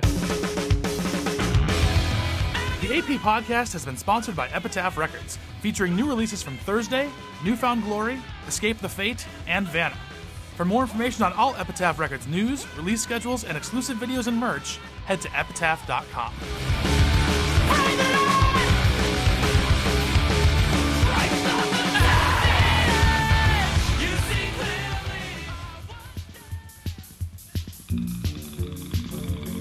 AP podcasts are recorded at Lava Room Recording Studio in Cleveland, Ohio, a New York City quality studio at Cleveland prices. Check out www.lavaroomrecording.com. For more information on Alternative Press Magazine, go to www.altpress.com. The podcast engineer is John Walsh. Post production assistance from Rob Hortensi. I'm Mike Shea, and this is all my fault. You can reach me directly at www.myspace.com slash Mike Shea AP. That's S H E A like the stadium, AP.